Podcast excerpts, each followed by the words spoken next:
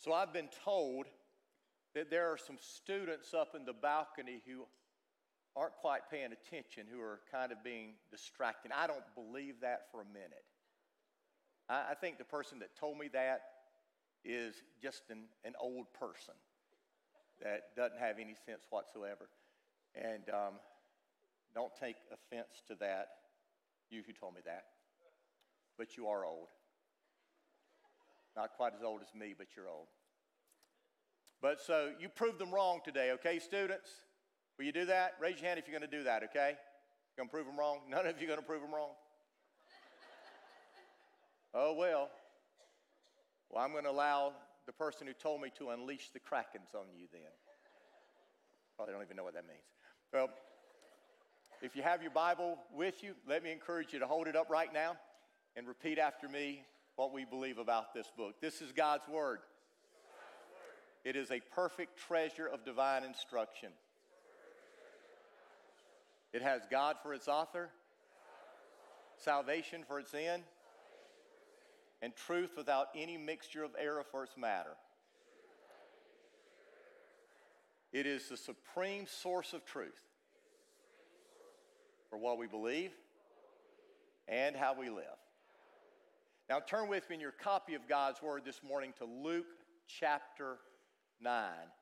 For the last six weeks, we've been looking at what the Bible says about what it means to be a disciple, a follower of Jesus, a follower of Christ. Is a disciple someone who has decided to live a decent, moral, good life? Is that what a disciple is? A disciple is someone who, who has decided to come to church regularly, to give some of their money to the church. Is that what a disciple is? Or is a disciple someone who has this intellectual belief about who Jesus is and, and they followed through with that intellectual belief by being baptized? Is that what a disciple is? And I'm afraid that in America today, there are many people who have either been deceived or they've been confused when it comes to what it means to be a true follower of Jesus. You see, there's a big difference between a committed disciple and a consumer Christian. We have taken the message that speaks of sacrifice and commitment, the message of Christ dying to self, giving one's all, and we've somehow turned that message into a selfish, self centered, it's all about me message. We have produced a form of American Christianity that is in line with the American dream, but it's not in line with biblical Christianity. I'm afraid that the American church has a Burger King philosophy of what it means to be a Christian. If you've been watching Burger King commercials for a while, you will know that they used to have a commercial that, that went something like this hold the pickles, hold the lettuce, special orders, don't upset us. And then it says, have it your way. And that's good when it comes to restaurants, it's, it's good when it comes to retail. But when it comes to our faith in Christ, that's not good. Because you see, the Bible doesn't say that we can choose Christ any way we choose. We must come to Christ on our terms. Now, as you can imagine, when Jesus was here on this earth, crowds of people were following him. And why not? I mean, he healed the sick. He caused the, the blind to be able to see, the deaf to be able to hear. He called the lame to be able to walk. He even raised the dead. He fed thousands of people with a, a few fish and a few loaves of bread. He, he would deliver people from demonic bondage. He would minister to people's hearts with the words that he said. And so, because of that, crowds were following him. But did you know that the crowds turned on him? In Matthew chapter 27, verse 20, it says, The chief priests and the elders persuaded the crowd to ask for Jesus and have him executed, to have him crucified. Did you get that? The same crowd that, that Jesus healed, the same crowd that Jesus fed, the same crowd that Jesus delivered from their bondage and their oppression, that same crowd called for Jesus to be crucified. So, how could that be? Well, I believe it's simple. You see, there is a big difference between someone who commits and someone who consumes. Someone who is a disciple and someone who simply calls himself a Christian. You need to understand that, that Jesus didn't change the world with a crowd. Jesus changed the world with a committed few who were willing to give their all. That's why Jesus was never concerned with the size of the crowd. He was concerned with the commitment of the few. And that's why Jesus never cheapened his call or lowered the bar. He always called those would be disciples to give up everything to follow him. So if your Bibles are open to Luke chapter 9, I want you to follow along as we read some passages that talk about what Jesus said it takes to follow him, to be his disciple. And I want us to begin with verse 23 of Luke 9. Listen to what it says. Then he said to the crowd, If any of you wants to be my follower, you must turn from your selfish ways, take up your cross daily, and follow me. If you try to hang on to your life, you will lose it. But if you give up your life for my sake, you will save it. Later on in that chapter, some time went by, and the Bible tells us that Jesus is now heading to Jerusalem, the place that he's going to be crucified. And it says this in Luke 9, verse 57. It says, As they were walking along, someone said to Jesus, I will follow you wherever you go. Jesus replied, Foxes have dens to live in, the birds have nests. The Son of Man has no place even to lay his head. He said to another person, Come, follow me. The man agreed, but he said, Lord, first let me return home and bury my father. Jesus told him, Let the dead bury their own dead. Your duty is to go and preach about the kingdom of God. Another said, Yes, Lord, I will follow you, but first let me say goodbye to my family. Jesus told him, Anyone who puts his hand to the plow and then looks back is not fit for the kingdom of God. And finally, I want you to turn over five chapters to Luke chapter 14. Luke chapter 14, verse 25. I want you to listen to what Jesus said, and it tells us that a large crowd was following him at, at this time. And in verse 25, it says, A large crowd was following Jesus. He turned around and said to them, If you want to be my disciple, you must hate everyone else by comparison your father and mother, your wife and children, your brothers and sisters, and yes, even your own life. Otherwise, you cannot be my disciple. And if you do not carry your own cross and follow me, you cannot be my disciple. But don't begin till you count the cost. For who would begin construction of a building without first calculating the cost to see if there's enough money to finish it? Otherwise, you might complete only the foundation before running out of money, and then everyone would laugh at you. They would say, There's the person who started that building and couldn't afford to finish it. Or what king? would go to war against another king without first sitting down with his counselors to discuss whether his army of 10,000 could defeat the 20,000 soldiers marching against him. And if he can't, he will send a delegation to discuss terms of peace while the enemy is still far away. So you cannot be my disciple without giving up everything you own.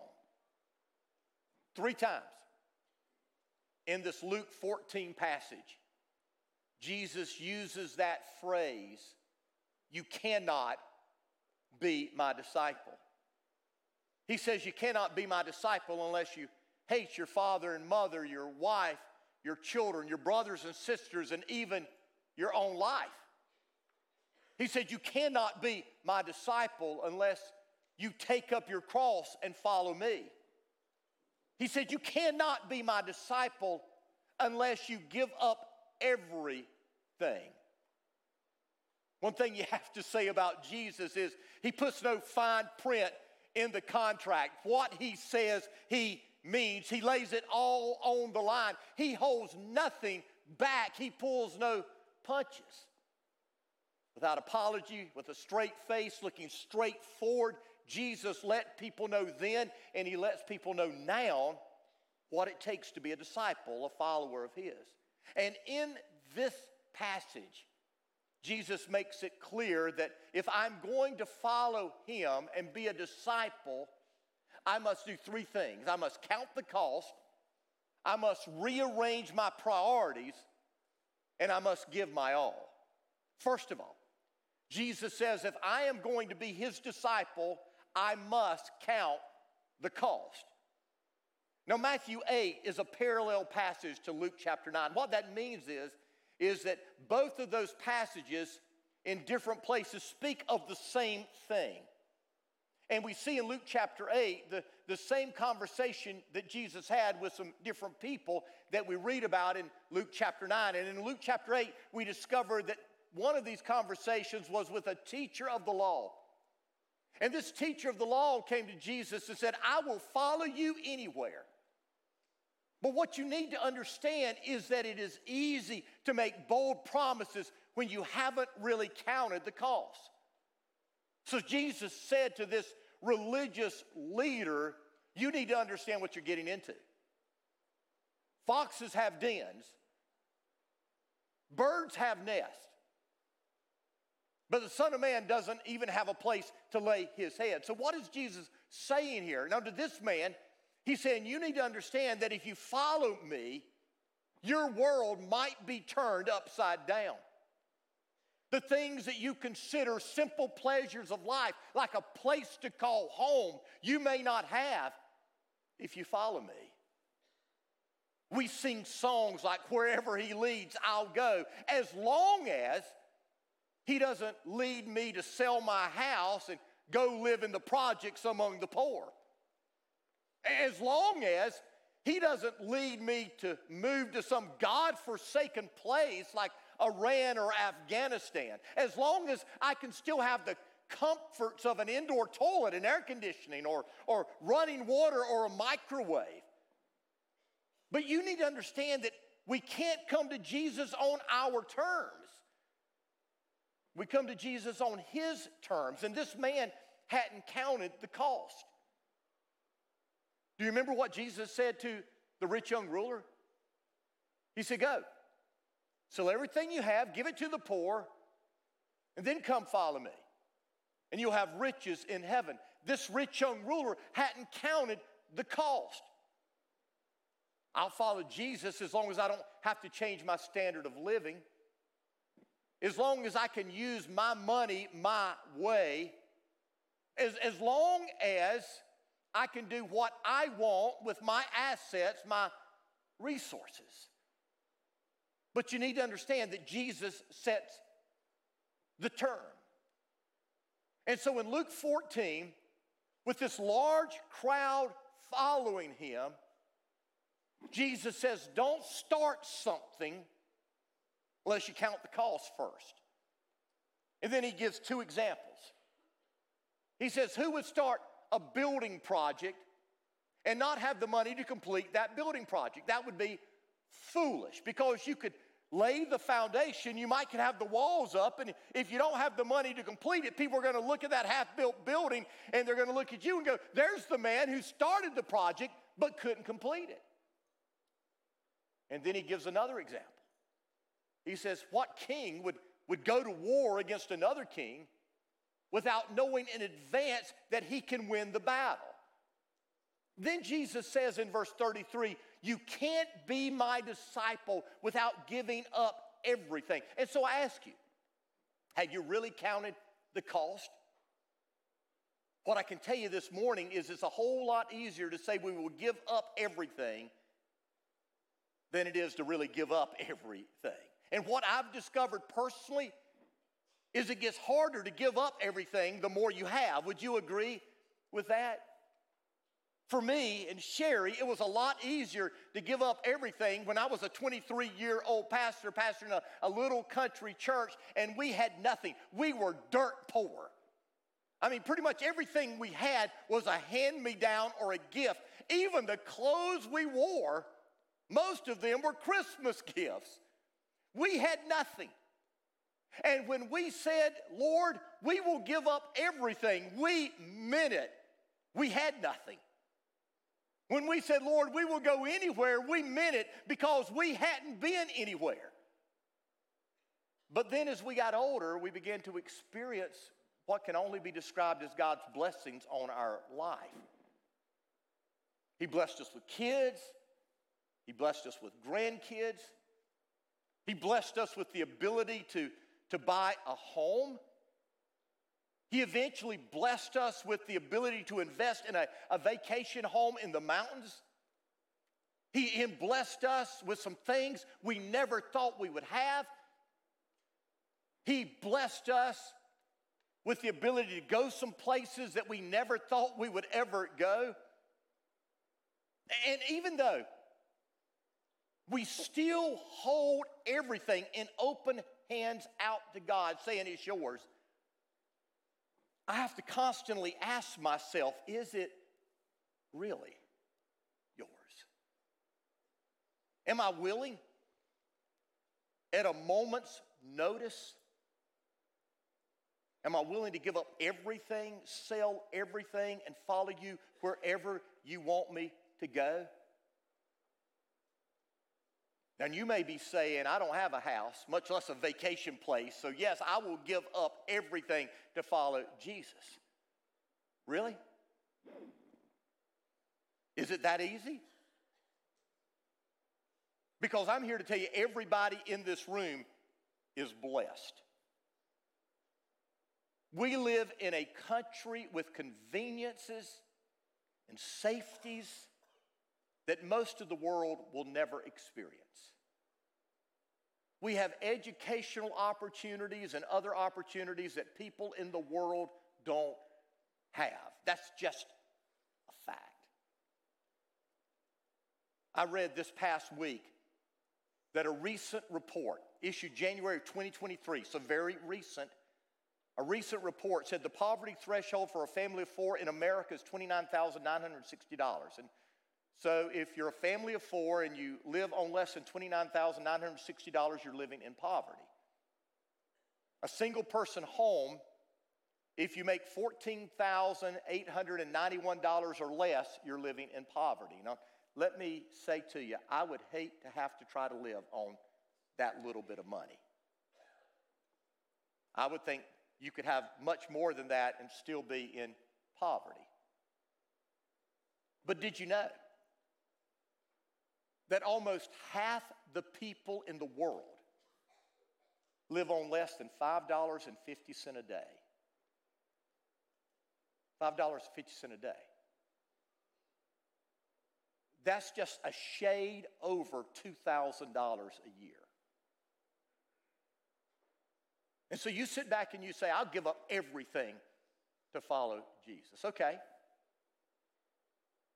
Are you willing to give up your lifestyle, whatever it may be?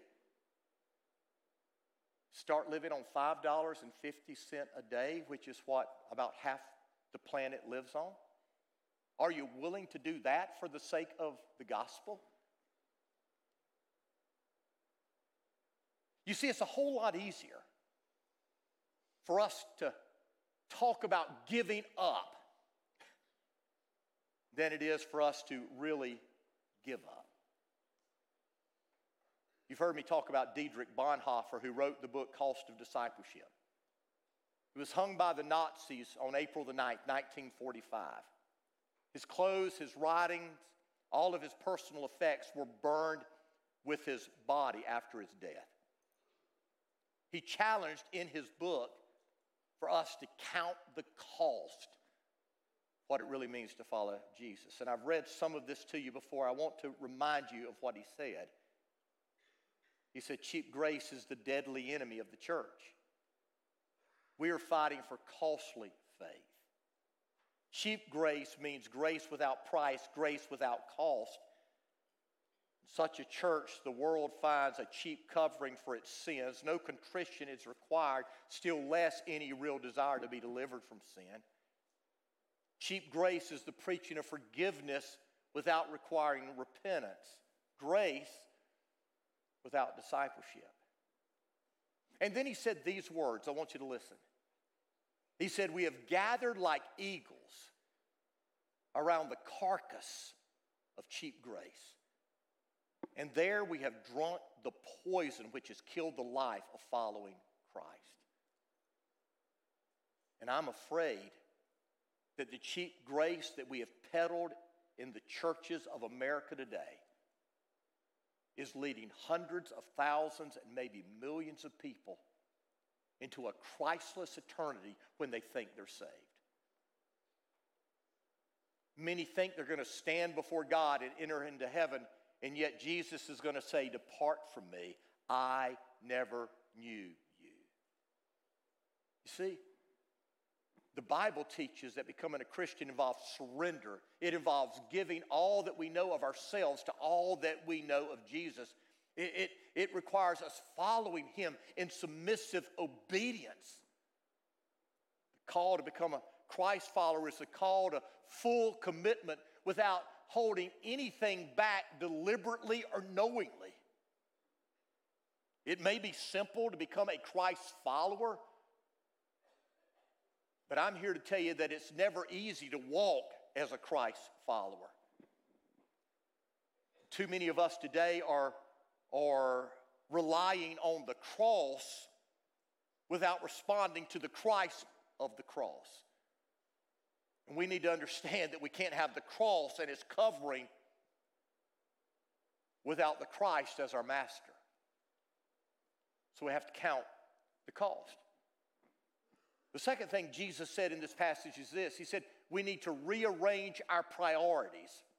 I want you to listen again to, to what he said in Luke 9 59. It says, Jesus said to another would be follower, Come follow me. And the person said, I will, but first let me go home and bury my father. And Jesus said, Let the dead bury the dead. You go proclaim the kingdom of God. Now, I don't know about you, but when I read that passage, I think that's pretty harsh. I mean, this man sitting there going, Hey, let, I, I want to follow you, but let me go bury my father first, and then I'll follow you. But what you need to understand is most likely this man's father wasn't dead yet. You see, in the Middle East, the eldest son had an obligation to care for his parents until their death. And what he was saying is, I've got an obligation to my parents. Let me fulfill this obligation, and then I will follow you anywhere. But Jesus didn't let him off the hook. He said, Let the dead bury the dead. You see, the problem with this, this man is he had divided loyalties, and his loyalties may have been good, but he had divided loyalties. When he felt God's call in his life, he looked at his situation and he realized he had other responsibilities. He had other things that he needed to take care of. And he said to Jesus, Once I take care of these things and I have fulfilled my responsibilities here, I'll follow you anywhere. But Jesus said, That's not how it works. You can't even put your family obligations and allegiances ahead of me. Another way of saying this is that Jesus wants us to be totally sold out to Him above anything and anyone else. And regardless of what anyone tells you, that's not easy. And then Jesus made it even more clear in Luke 14. He said, if you don't hate your father and mother, your wife and your children, your brothers and sisters, and your own life, you can't be my disciple. Jesus telling us that we need to hate those who are closest to us? Well, if he did, then he would be contradicting something he already told us because we're told that we must love. So, what is Jesus saying? He's telling us that in comparison to our love and loyalty to Him, everything else looks like hate. We've got to be so committed to Him that everything else is a distant second. And again, you say what you want to, but that's tough. I love my grandkids. I love my kids I love my mom. I love all my family. I just want to be honest with you. I love my wife more than all of them. I love my wife. I, I feel like I, I feel like I struck the mother lode of God's blessings when God blessed me with her. And, and I, want, I want to give her everything, not just that she needs, I want to give her everything she wants. I love her that much. But the Bible tells me that my love for her must look pale compared to my love for him. And that goes for all of us. And I'm here to warn you, mom and dad. We are raising a generation of children that have been led to believe that they are the most important thing in our lives. We sacrifice everything for them. And I'm here to tell you, they're going to grow up thinking they're the most important thing.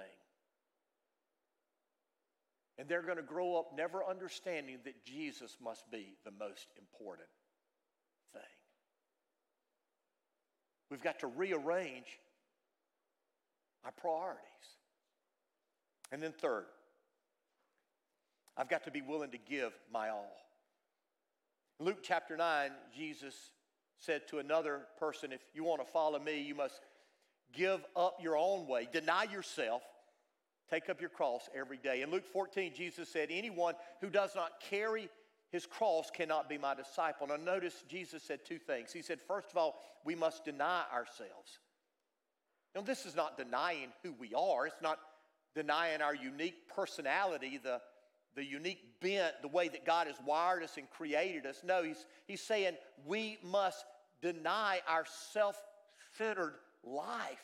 That word deny means to disown, disregard, forsake. So, what Jesus is saying is, I must forsake my own self, my own interests, my own desires for Him. Simply put, Jesus is saying, I must say no to what I want for the sake of what He wants. But then He goes further. He says, Not only must I deny myself, I must die. I must take up my cross daily. It's crazy how we've convoluted that in the American church. I, I hear people say, Oh, I, I've got a cross to bear. And they're talking about their spouse. Or a difficult job. Or you can fill in the blank. And I'm just bearing my cross for Jesus. But that's not what that meant.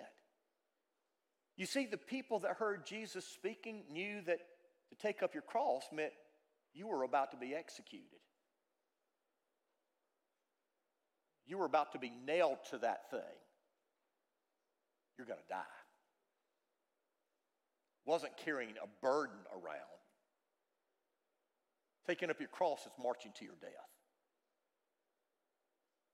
And Jesus said, if I want to follow him, I must be willing to die die to myself, die to my comfort, die to my safety.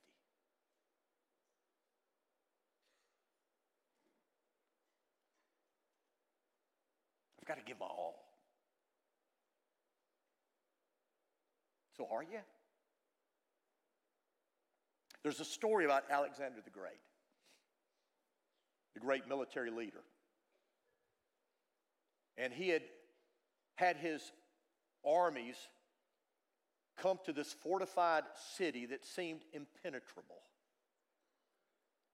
And outside of the walls of that city, he called for the king to come out so that Alexander could give him his demands for surrender.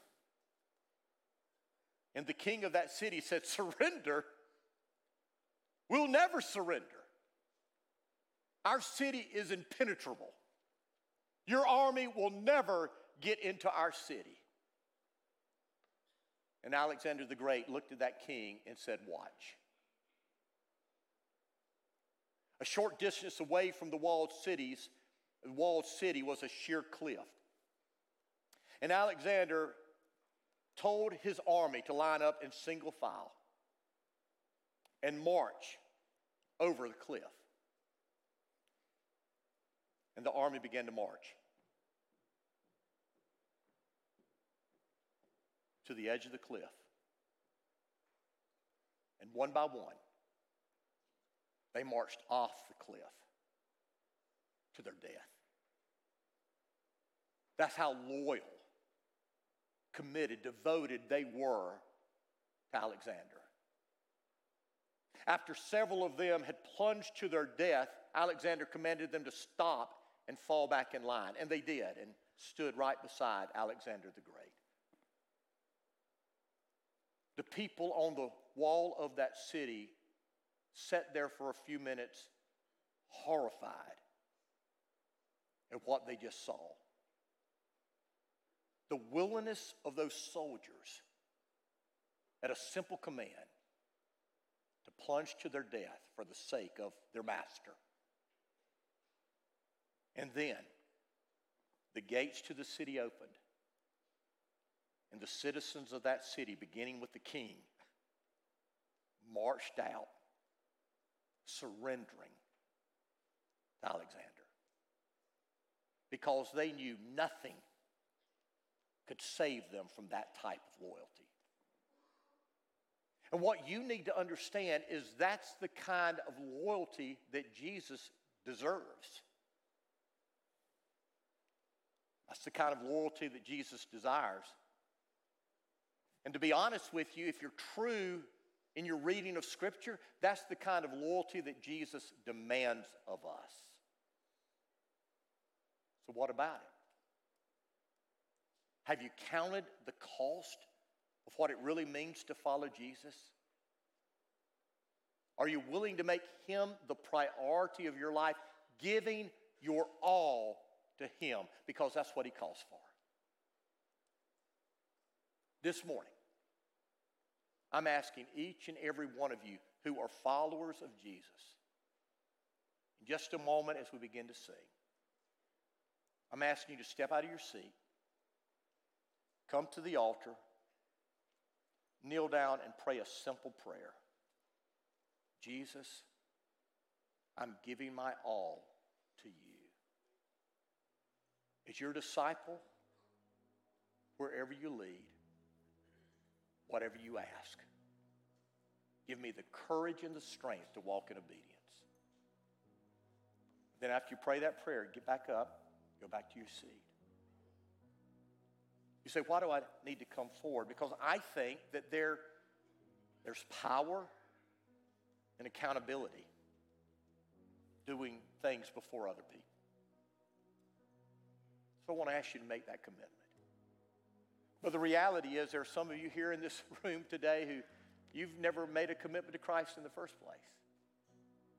And you know it in your heart. And I'm asking you today to swallow your pride, your fear, whatever may be keeping you from giving your all to Jesus. And in just a moment, as we sing, step out of your seat, come forward, and either come to me or come to Pastor Matt and say, I, I want to give Jesus my life. What do I need to do? Let us tell you. You'll discover that today is the greatest day of your life. Father God, this is your time. And I ask you to have your way in each and every one of our lives. Lord, I pray that, that no one in this room will, will leave without, Father, walking in obedience to what you're calling us to do. And I pray this in Jesus' name.